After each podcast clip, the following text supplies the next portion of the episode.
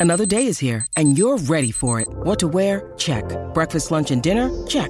Planning for what's next and how to save for it? That's where Bank of America can help. For your financial to-dos, Bank of America has experts ready to help get you closer to your goals. Get started at one of our local financial centers or 24-7 in our mobile banking app. Find a location near you at bankofamerica.com slash talk to us. What would you like the power to do? Mobile banking requires downloading the app and is only available for select devices. Message and data rates may apply. Bank of America and a member FDIC. You're taught to make them forget. And that's the only way you move into leadership spaces. I didn't do it saying, hey man, I'm the black neurosurgeon here. I did it by doing the things that everybody else does, keeping my head down. But it just felt like it was time to start talking. And honestly, maybe I could have talked about race earlier and it might have hurt me a little bit, but I, I might have done okay. But as a undergrad student, I was outspoken and I, I did say things, but I knew what I needed to do to get to medical school and to get into residency. And residency in particular, I did not say a lot about race. Neurosurgery is a very conservative field, it's a very white field, very male as well, and older. It's, it's very slow to change. There's not a lot of neurosurgeons made every year. And so there's not a lot of young black people running around talking about how their experience is like and how it's it's different from everyone else. My name is Edjah Nduom, and I'm a modern minority. Welcome to Modern Minorities. This is a show about work and life, told through the lens of what makes each of us different. I'm Sharon Lee Tony, a Chinese American girl born and raised in New York City. And I'm Raman Sehgal, an Indian American boy who came from Alabama with a banjo on my knee. Through conversations with some really interesting people, we uncover the stories, perspectives, and often unspoken truths about how our guests uniquely experience the world.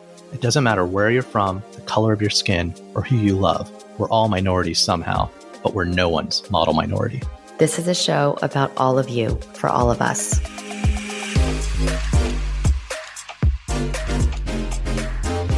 On today's show, we're talking to Edjah Nduom.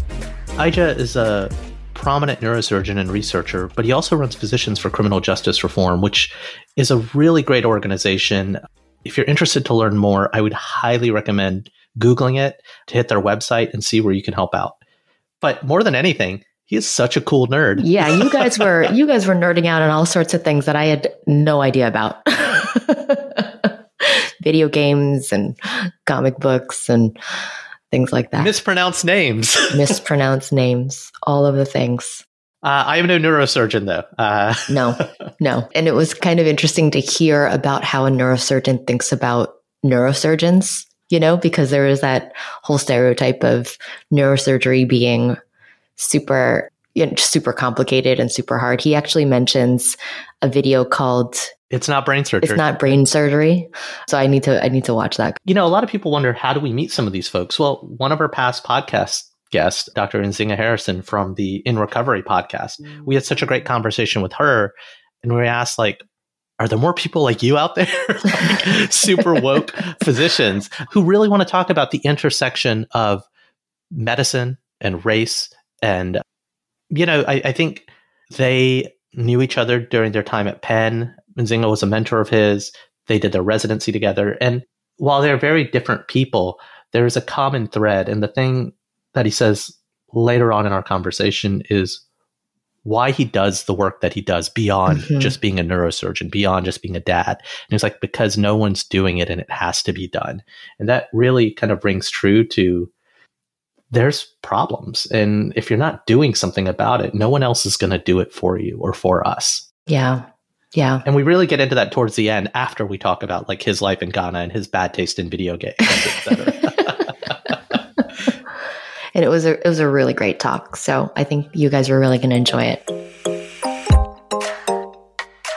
Edjah, thank you so much for coming on the pod. How are you doing today? Good, good. Happy to do it. Yeah, I've been excited about having this conversation with you for a while since our old friend Nzinga introduced us. I guess a lot of people know you, the prominent neurosurgeon in Atlanta, but I guess what they might not know is who you were before all of that started. Can you tell us a story from growing up? Gosh, yeah. I grew up in a few different places. And one of the stories that my mom loves to tell, well, she likes to tell two stories about my future. One is when I was born, so I don't actually remember that story, but she says that when I was born that the obstetrician looked at my fingers and said that they were so thin and long that I'd be one of two things, either a pianist or a surgeon and he got 50%. So not too bad on that one. And then the other one she likes to tell is that I was in the pediatrician's office and I was looking around and they were about to listen to my heart and I was like, oh look, that's a stethoscope. And they was like, oh, very good. And there was some other instrument in, in, in the, the room that I think I also named. And so I looked up to my mom and I said, look, mom, I'm practically a doctor. and and so she loves to tell that about my prescient skills on, on thinking of, on what I was going to do in the future. You know what? That's a really good mom strategy because as someone whose parents wanted me to be a doctor, and like my mom would just always tell me that when I grew up, I would have to be a doctor. Uh-huh. Telling stories like that, I can see how that may have definitely been much more effective. Kind of like, yeah, you know, yeah. she didn't tell you you, want, you needed to be a doctor at all. She was just telling you that the people around you expected you to be one. The universe, the universe was conspiring. You had no choice in this. Matter. Yes. Well, I'm Catholic, so Catholic guilt is a very big part of the whole thing, right? Yeah. Yeah. That's pretty funny. So I get asked this question a lot, and I'm going to ask it to you too. Where are you from, Aja? Yeah. So we only have an hour, right? no, the, the, the, right the right answer is to like uh to be like, I'm from Atlanta. Right. What are you yeah. really asking? yeah, so that's the thing. So my wife is one of those people that can say that. She's from Columbia, South Carolina. Yeah. Mm-hmm. She was born in Columbia, South Carolina. She went all the way through high school in Columbia, South Carolina. Her parents still live in Columbia, South Carolina. I was born in Milwaukee, Wisconsin.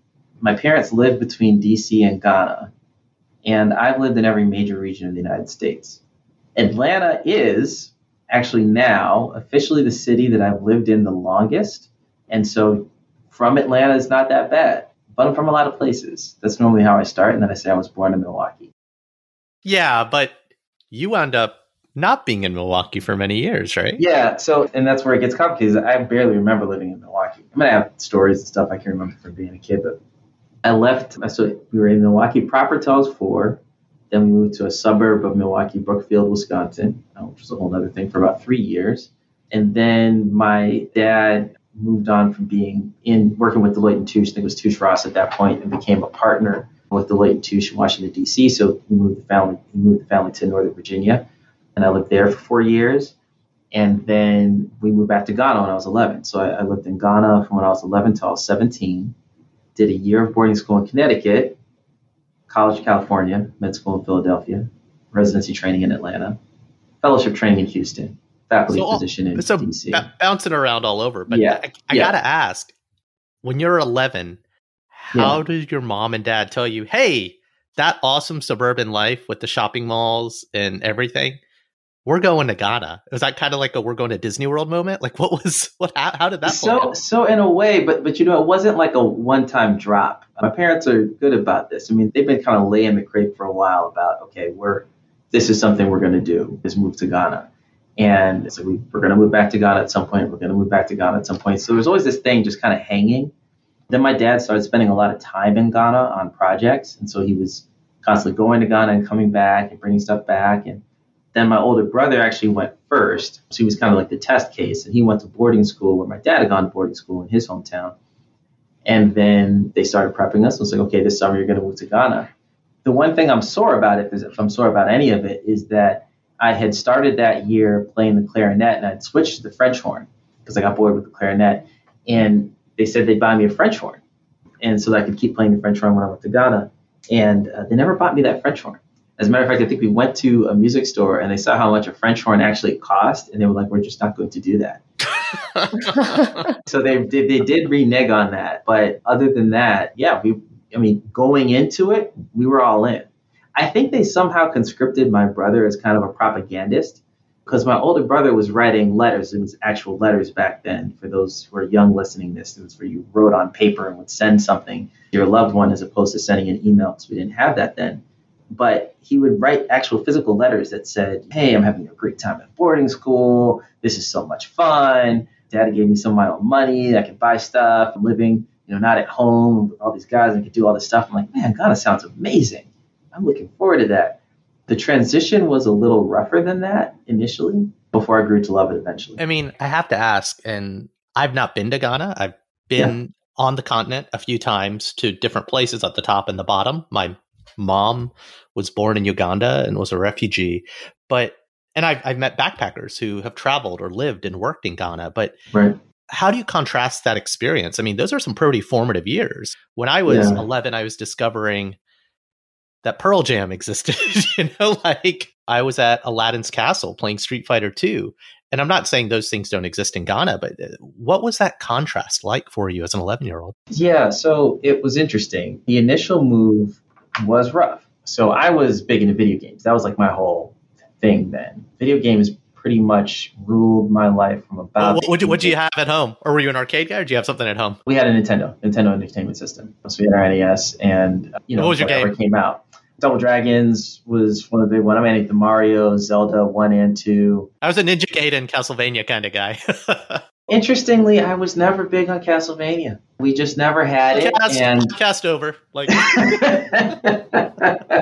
know, I don't know. There was something about the gameplay, the whatever. It was like it, it, had a little bit of RPG elements, but not quite enough. It wasn't as enrapturing as Zelda. I, I don't know. I anyway, I hear you. So the problem, so so we had our Nintendo, and so that was fine.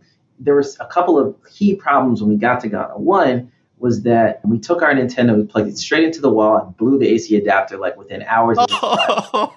And so then it was just like life over and oh. within seconds of showing up. So that was that was a problem. but then even when we got back up and running and got an AC adapter that worked, the games wouldn't work. So is the whole it's like oh because you were in a different you're in a different yeah, region. Yeah. yeah. So like U.S. games were NTSC, and so they were actually like blockier and square and like the, the European games were like roundish and like the PAL version. And so you couldn't trade. So I couldn't borrow a game from a friend. I couldn't trade a game from a friend. I couldn't buy a game there. A game would have to be bought on my dad's infrequent trips back to the US and then brought to us. So it's like, so gaming comes to a halt. And then obviously I've left my friends behind. I'm kind of discovering myself, who I am, my identity. And the first year, I went to two different schools. I remember I was taking a test to get into the first school, and the guy was just talking it up. There was this brand new school building, and it was going to be amazing, and it had all this stuff and whatever. And I was really excited. And I got there, and it was still kind of like a work site. Like so, the room was was fine. The windows were open. There were no nets on them. They had louvered windows. I don't know if you're familiar with louvered windows, they're kind of open or whatever, but no nets. So like it's a fan going in. It's hot. I'm uncomfortable at lunch, and I swear this is true. My parents are like, no, this didn't happen. I, this happened. We were helping move rocks from like one part of the grounds to another one to like help clear this area. So we lasted about a week there. It was also like 40 minutes from our house. It was a really long drive. And I was miserable. so manual, manual labor, dude. yes, yes. I think Nelson Mandela did that on Robben's Island. yes, a little bit. Uh, less cheerfully, probably. I mean, we were singing songs and stuff. But so after that week, we're like, we can't do this. So there was another school that was much closer to home. It was like literally like you know, blocks from our house. And I remember we pulled up into the, the, the, parking thing, and I never even went in, but we just looked at it, and it was close to home, and it was done. There was no construction going on. And I was like, yes, this one. We want to move to this school. Let's just move to this school. This will be better. My parents were like, all right, sure. And so they enrolled. And just a nature of the climate and everything in Ghana a lot of buildings and whatever, they're not enclosed buildings with this hallway is connected to the next one and you walk inside and once you're inside, you're inside the whole building, you know, and then they're kind of separate blocks of rooms like you might see it at tropical hotel where every room opens out to the outside and there's no like inside hallway. And so when I looked at the front of this building, it was I was seeing just the front block. And so in my head, I was like, oh, it's a building. It's like a I'm going to walk inside, I'll be inside, and there's air conditioning, whatever. That was an illusion. So when I walked past, I then walked into this courtyard and I was like, it's the same thing. It's like this everywhere.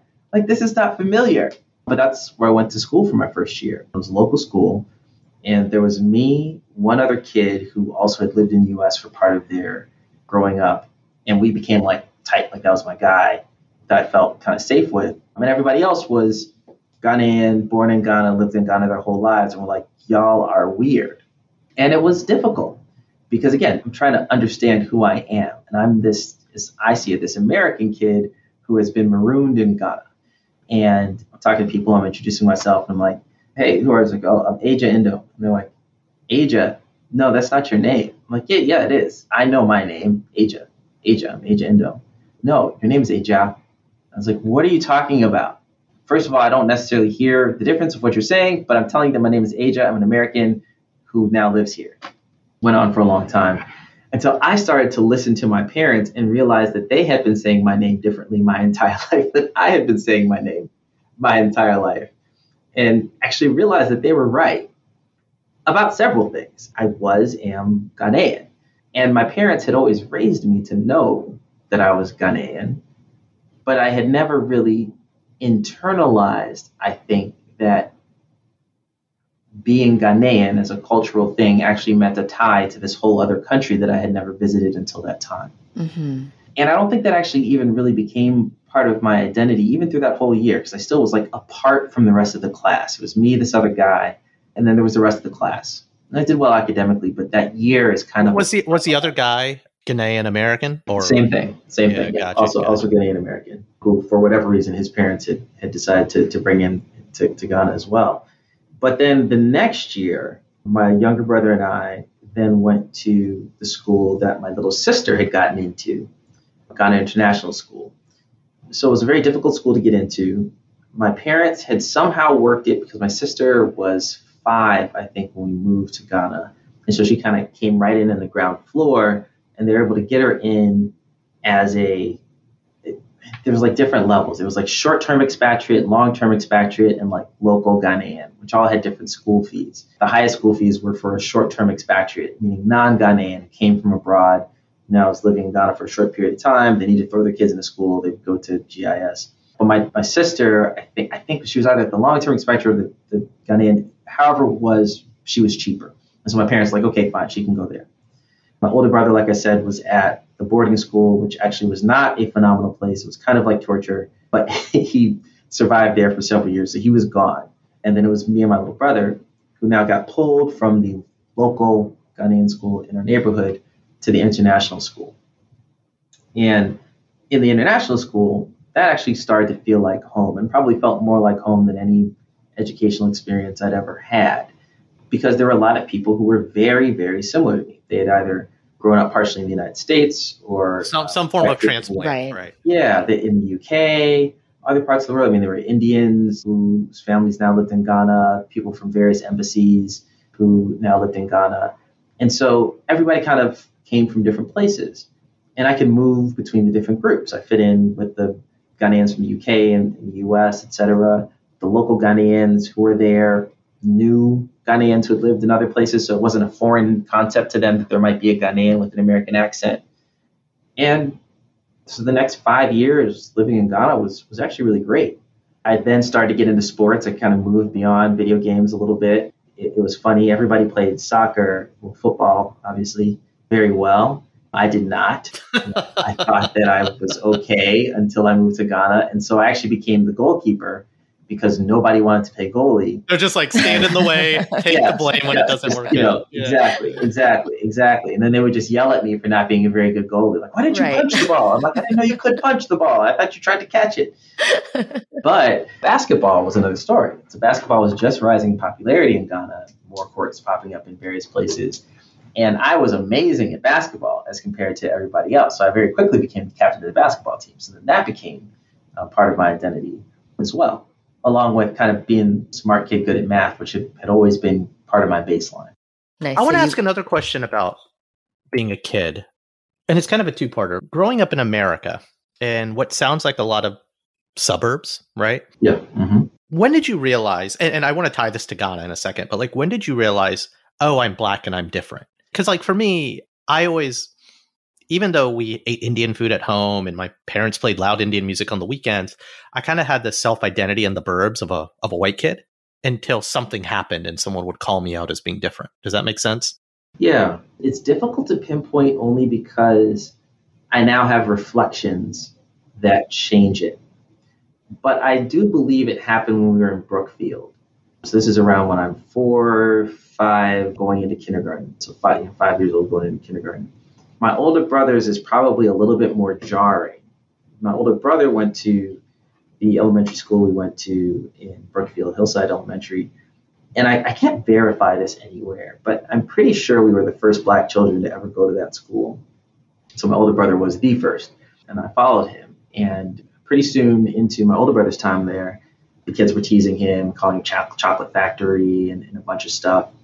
And my mom, being my mom, went to the school and, and stormed right in and spoke to the principal and said this would not be acceptable and went to the teacher and, and actually went to the kids and was like, hey, how would you like it if he started calling you Vanilla Factory and whatever else? Like, stop it. Like, you're not going to tease my son that way. I like your mom, by the way, for the record. She's she's yeah. a rock star.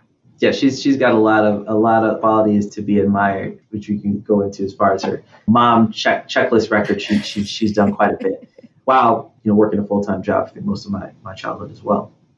So in any case, by the time I got there, there, there was none of that. I didn't get any of that. I cannot recall particularly being teased for my skin color during my time there. Uh, quite the contrary, actually, we were kind of mini celebrities. Like everybody knew us. As the black kids. Hey, yes. Well, I didn't necessarily know that they knew me because I was a black kid, but like everybody could see and know who I was and be like, hey, how's it going?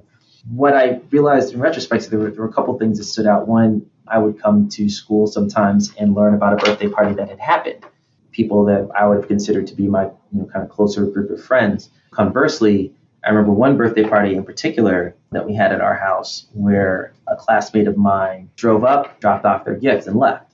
And I don't know. For all I know, they had a soccer game that day. Yeah, yeah, yeah. But you never know. You never know. It's the sort of thing that you you think about it in retrospect. It was like, you know, I thought I was a pretty friendly kid, and I invited all these kids to my birthday party. But it was again a not infrequent thing. I remember very vividly one time just going in the classroom and it's like such such a birthday and talking about the party. And I was like, oh, I didn't realize it was your birthday. It's like, oh yeah. And again, maybe I was a jerk. I know. and just not fun to be around. But those are the sorts of things you. I mean, you had bad taste in video games. So we all know that already. clearly, clearly. well, we didn't have the NES then, so my poor taste did not quite develop. In Northern Virginia, it was a little bit more acute. So I definitely knew I was a black kid. You know, there were a couple other black kids in my class, and I was in one elementary school initially, and then moved to a completely different elementary school after you know kind of the gifted thing. So it was one of the districts where the gifted schools were concentrated. So I moved to the gifted school, and then I was definitely the only black kid in the gifted class, and that brings certain things with it. I remember one thing that would totally have gone viral today, but when we were learning about slavery and Confederate history, as one does in like fourth yeah, remember, I don't know if you had this, but growing up in Alabama, it yeah. was called MLK Robert E. Lee Day. you know, I didn't know that was I, not a thing till I wow. moved to the Midwest. So interesting. I don't think they had that in Northern Virginia. They were a little bit more genteel with their things. However, they still were very pro Virginia. And I remember very vividly, and I and I'm sure if you were to contact the staff at this elementary school, they would swear that this never happened, but I swear that it did. We had a debate about slavery. Like it was like we were talking about secession, debate and whatever. And I was put on the side of the South. And we were debating, and you know, I had to make the case. How many other How many other black kids were in this classroom? Were any? There were no others. It was just okay. That's right. That's right. Okay, so yeah, just me. Put the black kid on the side of the South. Correct. Which may have been an attempt to be like, well, let's debate, not debate prep, make right. the black kid be on the Union side, so he doesn't have to, to justify his humanity. But I won. Come on. What, what were your won. arguments? I'm not entirely certain. Actually, you know, I, I, don't want to get you in trouble. Actually, I don't want to potentially get you in yeah, trouble. Yeah, yeah. There's there's really not a, a, lot of good things, but you know, you can justify anything. Well, let, let me ask a contrasting question, Ija. Sure. These are the experiences of a black boy in a majority white society. Yeah. And then at 11, you guys go back to the continent. And all of a sudden, you're one of many black kids. And I was talking to I was talking to an executive, a black executive at a multinational firm based in Switzerland, and she's taken her teen boys over to Europe. And she's and again, Europe very different from Africa, but she's like the black American experience her kids aren't exposed to. It's almost like getting an oxygen mask on. And so I guess the question as a little boy who's literally just had to debate for the side of the South or all these microaggressions that you may or may not have sensed as a kid and all of a sudden your minority status is being an American, but you're surrounded by black people. I'm really trying to tease out what was that different perception of self as a kid going from being the only black kid to being just another black kid? So until I got to GIS, I wasn't just another black kid. So othering is othering. And oh, that's good. In the first school, I was othered as an American and as someone who is trying to cling to my Americanism and not not go into the group because I understood myself as an American. And so I did not understand myself as part of their group. And they also sensed this and othered me in that way. And so I was a minority in that sense as well. I talked different. There was a class in one of the local languages, Ga. I didn't speak Ga or any of the other local languages, so they could talk around me and often did. And I was also lighter skinned. In in the US, I would I'm not typically considered light skinned in most groups. In Ghana, I'm definitively light skinned. My grandfather is French, and even my mom's mom has some uh, Dutch lineage, uh, Scottish lineage as well. And my mom's very fair. And so I wasn't quite in you know, the, the term that was used was half caste. And like that's you know, someone who was a light skinned person, it's like half is that kind of like being colored in South Africa? So it's it is, yeah, gotcha. yeah, and so and there's all sorts of terms and things that, that that people call people who are lighter and different. Educate us, like what? So obroni is actually the term that's used most commonly by the Ashantis, which actually, to my understanding, is it's really kind of like white culture is, is what it is. So it's, it's not like a it's not an endearing term. Let's just say that. So my mom, again, who's, who's quite fair, she actually she takes quite a bit of joy sometimes in catching people unawares who don't know who she is, who might talk about her behind her back in Ghana, and she'll blast them in Fanti, which is her, in the native her, language. yes, and just completely blow them away. In any case, so all, all I like your mom. yeah, right. I want to get her on the show. Like about it, I have to say. She's had TV shows and stuff like that, and gone cookie shows, whatever. She's a personality. It's amazing. Though she's quite private in any case, that first year, I was still not in the group, the bigger group. When I got to GIS, that was like a moment for reinvention. And it was just this complete blank slate. So even in the GT school, I was a black kid. And the only additional, I think, characteristic you could add to me was I was good at math. I, I won the math Olympiad in, in fifth grade. And so I was a black kid, and I also wanted to be smarter than everybody else. And I knew I had to represent. That was something that my parents had always. This is, I don't know if this is always the case with African immigrant families, but my dad, his story is also quite unique. And I think that having gone to college in the United States as he did, adopted many of the same sayings and, and sorts of things that Black Americans had. So he would tell us we have to be twice as good to get half as far, that we would have to work harder than our colleagues in order to get the same things. And so we worked hard. My parents also told us that we were very bright. I know that's the, not what you're supposed to do to kids these days, I guess, but they, they told us that we were super smart objectively and should do better than the other children. And so that was who I was. As a black kid, you know, smart. And then I got to Ghana. I went to Ghana International School, and I wasn't othered. I wasn't the American kid. There were other American, Ghanaian American children. There were people that were lighter than me. There were people that were darker than me. People who lived in the UK. Other people that were smart who are also black. So it was like, well, I could be whoever I want. Like I could actually be whatever set of characteristics or things that I do all together. And it was it was really I don't know if there was a particular epiphany moment, but it was just like, oh, all right, so yeah, I'll be captain of the basketball team. That'll be part of it. And I'll continue to be good at math because that's that's also my thing. I could do leadership positions. You know, I could run for stuff and okay, this is kind of cool. I could do theater, feel like it. You know, I did that for, for a couple semesters and it was very freeing, quite honestly, to just the things that I was were about me. And that was the, the first environment where I felt that way. That's great. When you need mealtime inspiration, it's worth shopping Kroger, where you'll find over 30,000 mouthwatering choices that excite your inner foodie. And no matter what tasty choice you make, you'll enjoy our everyday low prices, plus extra ways to save, like digital coupons worth over $600 each week. You can also save up to $1 off per gallon at the pump with fuel points. More savings and more inspiring flavors make shopping Kroger worth it every time. Kroger, fresh for everyone. Fuel restrictions apply. And so you have become a doctor, just like your mother predicted or that your mother told you your your doctor predicted you would. Mm-hmm. mm-hmm. Exactly, exactly. and you wrote this amazing article in Medscape. It's kind of fire. I'm sorry. It's it's it's fire. That's that's the exact word that actually we were using with each other when we first read it. I would love for you to tell our listeners a little bit about that article and some of the key points that you brought up in that article about what it's like to be black and being a doctor today. Yeah, so this is a particular moment, a very interesting moment that we're in. And in very similar to that, so Nzinga actually had a discussion with, with Usha McFarling, who wrote that Medscape article.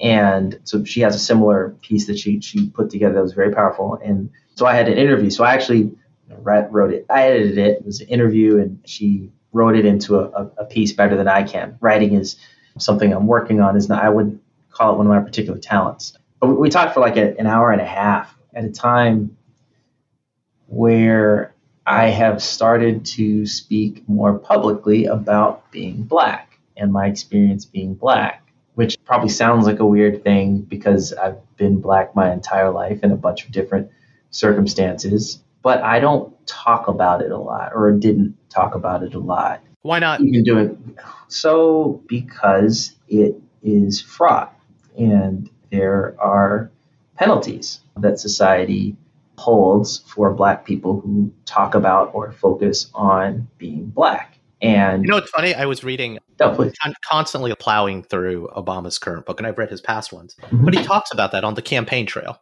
You can't talk about that. His advisors were like, you can't play that card right. because you will be pigeonholed immediately. Is it something like that? Oh, absolutely. You play it sparingly, if at all. I mean, you, you kind of want people to, for, in certain spaces, you're kind of taught to make them forget.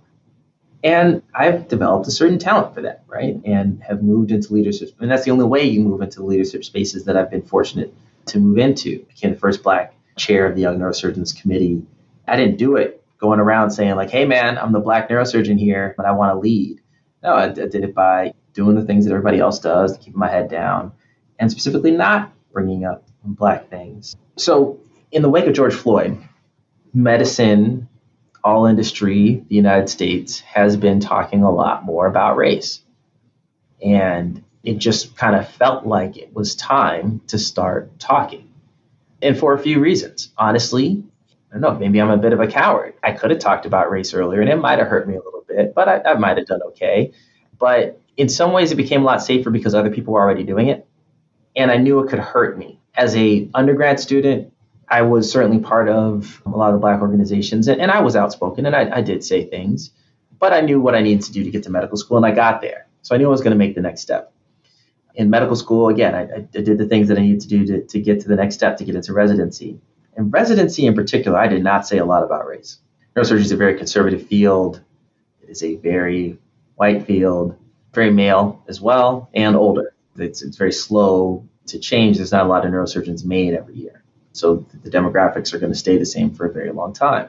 And so there's not a lot of young black people running around talking about how, how black they are and, and, what their experience is like and how it's it's different from everyone else. Well, what's what's interesting is one thing you say in the article, and I'm going to misquote this, but it's so dope. Science is my jazz. Like, can you talk to that a little bit more? Because it's maybe it's a lot of black kids don't make it that far all the way up through neurosurgery residencies or have the aspiration. But I feel like there's a lot of self. I gotta watch what I say here, but is there self selection out? Well, I can't be one because it's an old white man's field. But why not? Because you pushed, you wanted to do it. You were nerding out about the idea of being a neurosurgeon. So my mom will continue to feature heavily in this, as both my parents should. And you could do a whole podcast where all I talk about is my dad too. But one of the things that my parents constantly said, my mom constantly said, was, "You can be anything that you want to be when you grow up. Anything you want to be." whatever you want to be, you can do it. No question. You, you can do it. We just want you to be excellent.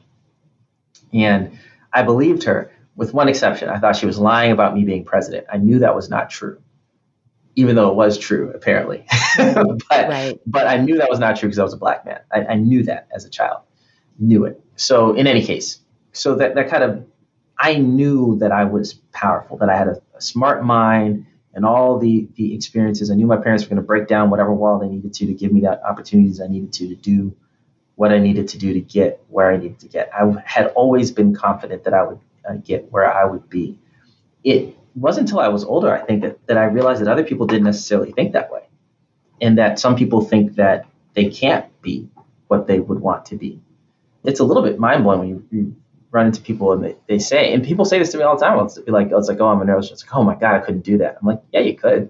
it's like, it's really, it's not that, it's not that deep. What I tell people is I know a lot of neurosurgeons and some of them are not very impressive. so that's really shade. Scary. That's scary to hear. no, I, I, say it to my colleagues, but but no, but but they can do the job.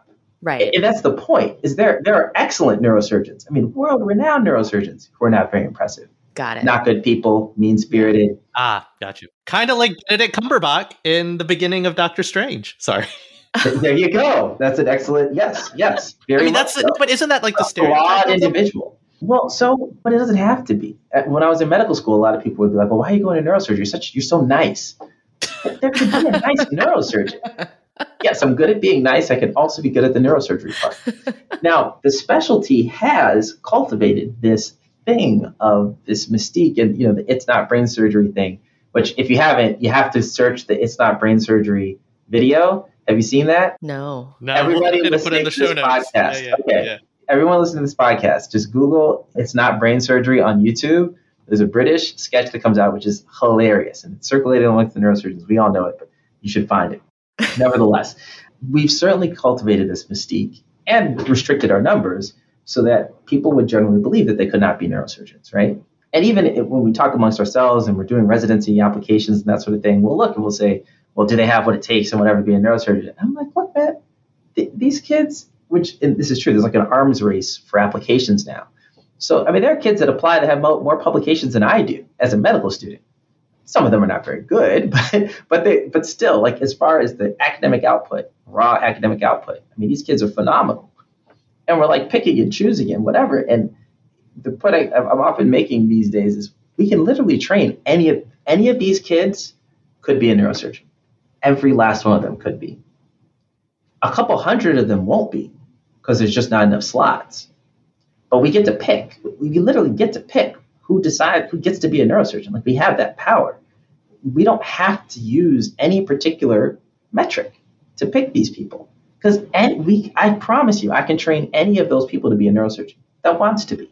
In the article you you quote people that have said to you things like if systemic racism exists then how did you get so far? What's your response to that? So it's a little bit a little bit of chest thumping, which is what most neurosurgeons will do in that scenario, is, is that, again, I'm exceptional.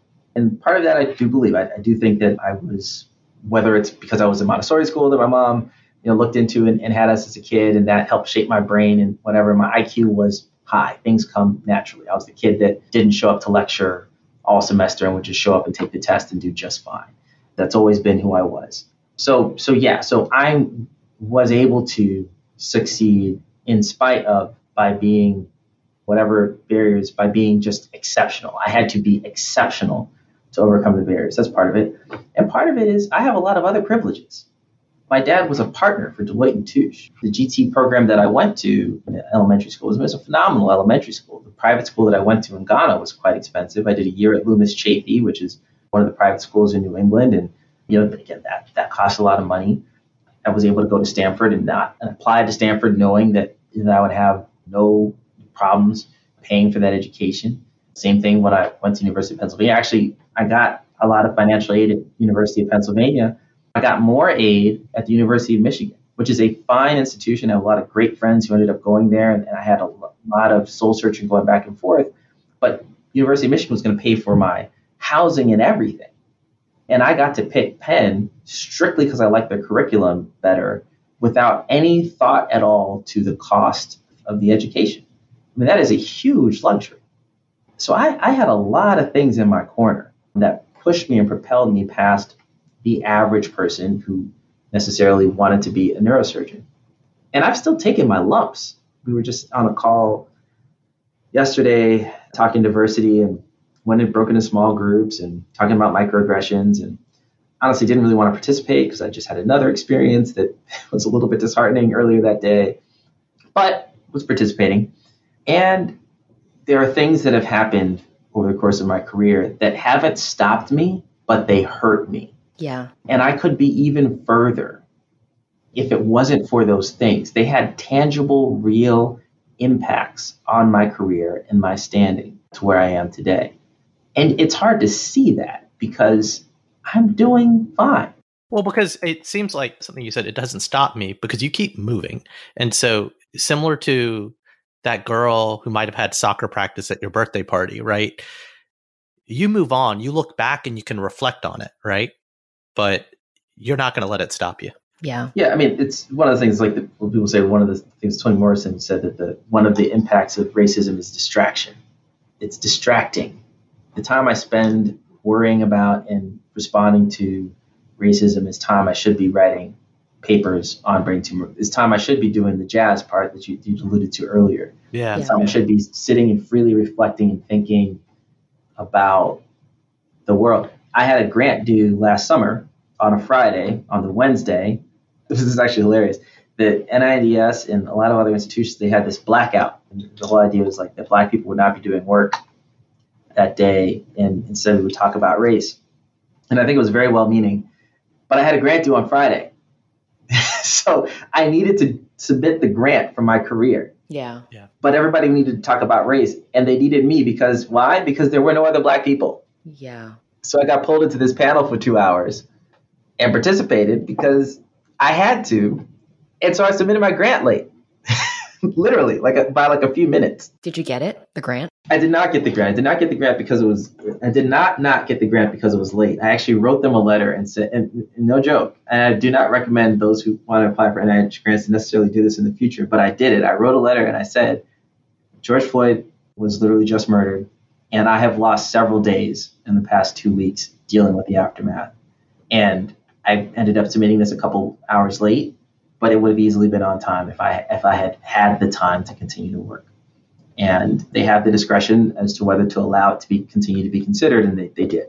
It's a similar, nowhere near the same level, but when the Capitol riots happened, the insurrection, it just destroyed me. It destroyed my sense of safety. It destroyed my sense of productivity. And it's this opportunity cost. I mean, the last president, the amount of sheer, call it opportunity loss, the amount of headspace and emotional space you spend thinking about the things that are being said and done it's psychological safety for sure, but it's these are fucking distractions per Toni Morrison. I'm sure she dropped the f bomb in her original quote. Yeah. yeah. But there are distractions you can't avoid. It's like this car crash that you have to watch, that you have to acknowledge, that you have to internalize. But then And you got to keep moving. This is not a car crash on the side of the road. This is the this is the crash in front of you. Yeah. That's fair. That's fair. right. Right. You're not driving by it. It's You, Yeah, you got to swerve around it. right in front of you. Mhm. Yep. And being someone who is in a position of power and privilege, as you said yourself, it's almost it's irresponsible to not participate, right? So you've done some amazing things, though. I mean, you're leading the organization Physicians for Criminal Justice Reform, which I find to be really amazing too. I feel like you're doing such great things there. What what you clearly why? have plenty of time. Yeah, and then, you know, grant applications, a couple hours late, but all these other things you're you're up to. What inspired that? And I mean, I'm pretty sure I know, but would love to hear from you why you started that and and Yeah. the need for it. So similarly, you go back to my parents. One of the, the things I was always told is to whom much is given, much is expected, right? Much is required. And literally, so this is 2014. I mean, you can go back as far as 2013, Trayvon Martin, though that wasn't on film, but but you have Eric Garner, John Crawford, and Tamir Rice, and Michael Brown, and, just all these unarmed black men are, are getting killed at the hand of the police. And Trayvon Martin wasn't killed at the hands of the police, but it, it kind of felt that way too. And so the question was why, right? And around that same time, I'd, I'd gone back for a reunion at Stanford. Michelle Alexander, Michelle Alexander won an award from the Alumni Association. All these students were talking about how life changing her book, The New Jim Crow, was. So I read the book myself and really opened my eyes to the whole problem of, of criminal justice reform, which is something that I thought about and people had talked about, but really wasn't foremost in my consciousness. My socioeconomic status and the things that I was dealing with, it wasn't really foremost in my mind. But you know, something really clicked with me with that was simply that the thing that tied together all of these tragic events was assumed criminality in my head anyway. That there was something about black people to police officer person in the public to where they could objectify them dehumanize them because they were likely to be a criminal. And why? Because of mass incarceration. And so it became very crystal clear to me that, that criminal justice reform was the civil rights issue of our time at least in the united states and so the question, well, okay, well, what should we do about that? So we can put on our white coats and we can go to a rally that's being done by Black Lives Matter, you know, loosely affiliated group or other people every time someone gets killed. Or we could try and find the specific things that physicians do and care about and are experts at where we could have an impact. Um, yeah, so I, I mean, that's my question. Where do justice and medicine interact? Well, I mean, it's every time you see a patient. I mean, it's all the time. The social determinants of health, it's something, it's, it's becoming more and more talked about, but it plays into everything. It plays into who gets referred when for different diseases, which hospitals they're seen at first, whether they're seen by a specialist, even within neurosurgery, there, there are you know, subspecialties. Like I'm a brain tumor surgeon, a neurosurgical oncologist. So within neurosurgeons, most are doing spine. I take out almost exclusively brain tumors. And so, but if you go to the county hospital, you might just see the general neurosurgeon. I see. It, it's good. Are you implying, and I'm truly trying to understand this, that black patients are treated differently in the system? No question. Yeah, no okay. question. Uh, top top to bottom in every little thing, and it comes out in the data. It's not explicitly said in the data, but so if there are people who study health disparities, or maybe they, they don't study it primarily, but they'll publish studies on it, and they will say there's a disparity in the survival of cancer for black people and if you search through the paper, they don't say racism one time. And there's no biological basis, though, for yeah, why. So it, but it's how it's, it's clearly how that they are being navigated through the system or the process. Correct. Correct. So justice should be in the fiber of everything that we do in medicine. It, it isn't. It should be. But physicians are leaders. Physicians are seen to be leaders. People respect the physicians in their communities. They listen to them. And so we should be talking about things that, that we have an impact on. If we treat, as Nzinga does, substance abuse disorders, we have to tell the public that substance abuse disorders are a disease, not about someone's criminality. We have to make that explicit. And they need to hear that from a physician because we're the ones that are doing that treating. We need to talk about why you can't treat a 13 year old person who's done something they shouldn't have done the same way you would treat an adult because their brain is not the same and hasn't formed the same. And we need physicians to say that. So it was very clear that there was, to me anyway, that there was a role that physicians needed to play. And I literally Googled and searched because I was sure that there were physicians who were already doing it and there weren't. And I didn't want to do it in a sense. Like I, I've got too many things on my plate and I got to feed my family too we're doing just fine, but I got to get promoted. I got to publish papers. I need to get grants. But I can also spend several hours every week after the kids have gone to sleep on phone calls and putting together meetings and, and working on seminars to educate people on these issues because no one else is doing it. And I know I can. So I have the knowledge that it's something that needs to be done. I know I have the ability to do it. So I, I have to do it. It's funny the way you say that because I've said this and a few other places, but I met this investor, a VC, and he was like, I invest in two kinds of companies, or I, I see two kinds of companies come across my table. The kind where the people are just doing it because it's kind of cool to do it. That app that does that thing that's so much fun, right? And the ones who can't live in a world where that thing doesn't exist. And he says, I invest in those ones, right? And it kind of sounds like that's the nature of this work. It's not your day job, to be clear. You're not founding mm-hmm. a company uh, you have founded or you're very active in this movement because it has to be done. That's 100% right. And I'm very fortunate because I have friends and colleagues like Dr. Harrison who are experts and day job experts in this field who I can assemble and call upon for this. And we're always looking for more. So if you're a physician or an ally or someone interested in criminal justice, please find us at Physicians for Criminal Justice Reform. But yeah, I'm I'm compelled to do it because I, I have to. What is something you would tell your younger self? You've you've come a long, long way. And when you reflect back on who you were before, what's advice that you would give to your younger self? Oh gosh. Depending on the age of one, I would say that we do end up marrying Kelly, so he can relax about that. That's my wife, Kelly. We, we dated briefly in college, and there was a whole thing of it not working out. And then eventually, you, you could have Oh, cut the to the chase. You could have shortcutted stuff. Yeah. yeah, yeah, I could have been like, hey man, the whole thing about trying to get to the senior formal, don't bum out about that. That's fine. Don't worry about it. Like just go, go, go to the senior formal and have fun. Just have a good. I love how direct the advice is because everywhere we went in this conversation, I was like, "There's going to be this epic, life changing feedback." Like, no, you found the girl early, Right, exactly. Yeah, yeah, yeah. Don't yeah. worry Just- about it, dude. Just chill out. so, so, so I would, tell, would tell them that. And it's interesting. We're a lot of different crossroads. I think a lot of them have worked out. So I'd probably just tell them, you know what? Hey, it's actually going okay.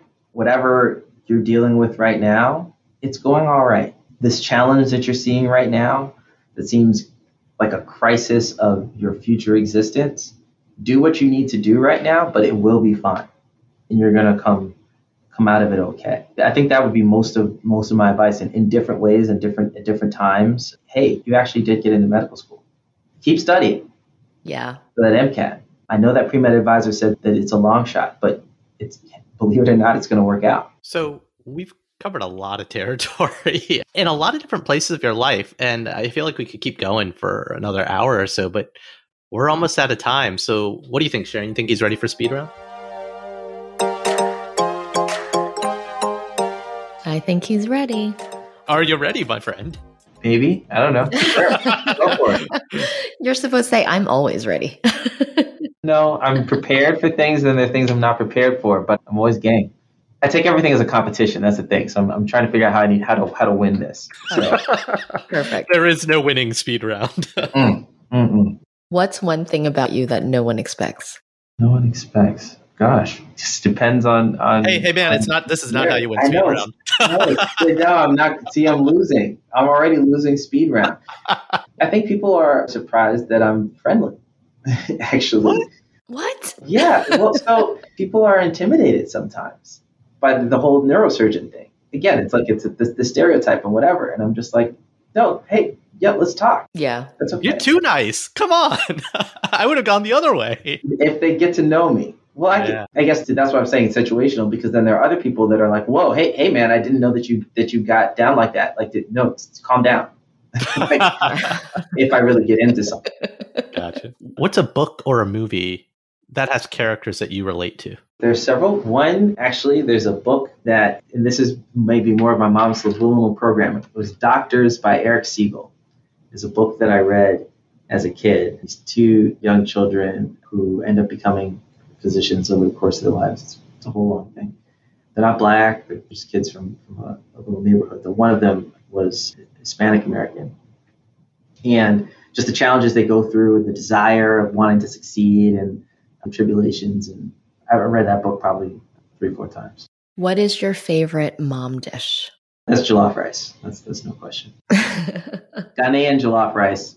To any of the Nigerians listening, the Sierra Leoneans, or any others, if you don't know that, You just you just threw down. I think. They expected it. They did. If they're listening, if they're listening, they heard jollof. Like I know what he's gonna say. Yes, Ghanaian jollof is the best. It is true. My mom specifically outclasses all others. Nice. What is your least favorite food? Well, I'm allergic to allergic allergic. Some people say it's not a real allergy, but I'm allergic to shrimp and, and lobster. So anything that involves those, which the one shout out to my mom again. I love my mom very much, but they would sometimes order the combination fried rice, forgetting that I was there, and so I wouldn't get to have fried rice. Sometimes as a kid, not not a lot, not a lot. We're talking like ten percent of the time, but I remember those times. I'm a middle child. Yeah, but that, come on, that that one's technical. So I want you to give me the thing you've got veto rights on. Like, you'd be like, Yeah. nah, I'm not eating it. yeah. So yeah, probably steamed eggplant. The texture thing. Does anybody like that? Yeah. I don't know why anyone would do that, but I they serve it at the physician's cafeteria, which the food is otherwise very good. But sometimes there's steamed eggplant, and I want to have a vegetable, and I'm just like, I, it's a bridge too far. No. Yeah, the gooiness of that, not cool. Yeah, no, Not good. why? Why would you do that? Who is someone that you would want to interview on a podcast? My dad, who we haven't spoken to, uh, spoken about a lot, but there's there's a lot to his story that I think that my siblings and I need to do a better job preserving. Because I think that I mean, we would learn a lot from it, but I think a lot of people would learn a lot from everything that he's done and, and been through. That sounds like a great family project to do. I'll get on it You right know, after find- the yeah. other hundred things. Just find another 45 minutes somewhere. I, Just I actually want to give you so my sister, who's probably listening, for Christmas a couple years ago, she bought my dad. I can't remember the name of the service, but it basically you pick the questions and it emails your loved one the questions and they have to write a response to it, right? And it's like you can ask anything. What was your first job? The things you want to know about your dad that Right. he never brings up. And my dad's response, to- and I get a little email alert every time he responds to one because they send Uh-huh. weekly prompts about it. And his responses are the most direct. Like we're clearly trying to get a story, and it was like, "What was your first toy?" When I was in India, we couldn't afford toys. I feel like as kids, you had too many toys, and blah blah blah blah blah. And so I, I find like the Silicon Valley guy who created the service clearly doesn't have Indian parents. Right, exactly. right, right. Yes. No, my dad's might be similar. One of his favorite sayings to say to us as we were growing up, if we were to ask for something, would be, "Hey, Jeff, do you know how many bowls of waakye, which is one of the staple staple foods, like it's rice and beans, that you could buy with X whatever n- Right. number of dollars?" We were not allowed to get soda when we went out for pizza. Oh, You know, us like- too. Yeah, we were never. Yeah, no, that was a get Friday thing. We couldn't get it at the place, but we had a 12 pack of Coke that was for Fridays. at home. Yeah. Yes. So the only time we got soda, we're so off on a tangent here, but this is only time we could get soda is they had like dinner parties with the other Indian families every other weekend. Yeah. You could have soda there, but the other aunties made the food so damn spicy that you drank the soda, but it was like torture in your mouth while you're drinking Yeah. Yeah. Yeah. Negative reinforcement. Yeah. what does being a modern minority mean for you? Today, it means being vocal about being a minority, even though that takes some risk. In, in this new post George Floyd world, I just feel like I have to do that part, which is something I, I didn't necessarily do. That's pretty That's righteous. great. Yeah. And I mean that in the sense of it's the work that has to be done. hmm despite everything else going on. We've all got a lot of stuff going on, and if you can do it, I think the rest of us can as well. That's I the just- Yeah, thanks so much for joining, man. This has been a really fun. You are Thank an you. inspiration. You really are. Yeah, I, I don't feel that way. I just feel like I'm doing what I was supposed to do. We'll keep doing it, man. Appreciate it. And that's our show. Like what you heard? Please subscribe, leave a review, and a five star rating on your favorite podcasting platform. Now more than ever, people need to be hearing these stories. Please share our show with a friend or three. Want to learn more or got something to share? Visit modminpod.com or email us. Hi, mom, at modminpod.com. You can also follow us on Instagram and Twitter at ModMinPod. We'd love to hear from you. That's it for now. I've been Raman Sehgal. And I'm still Sharon Lee Thony. Remember, we're all modern minorities out there. We'll talk to you soon.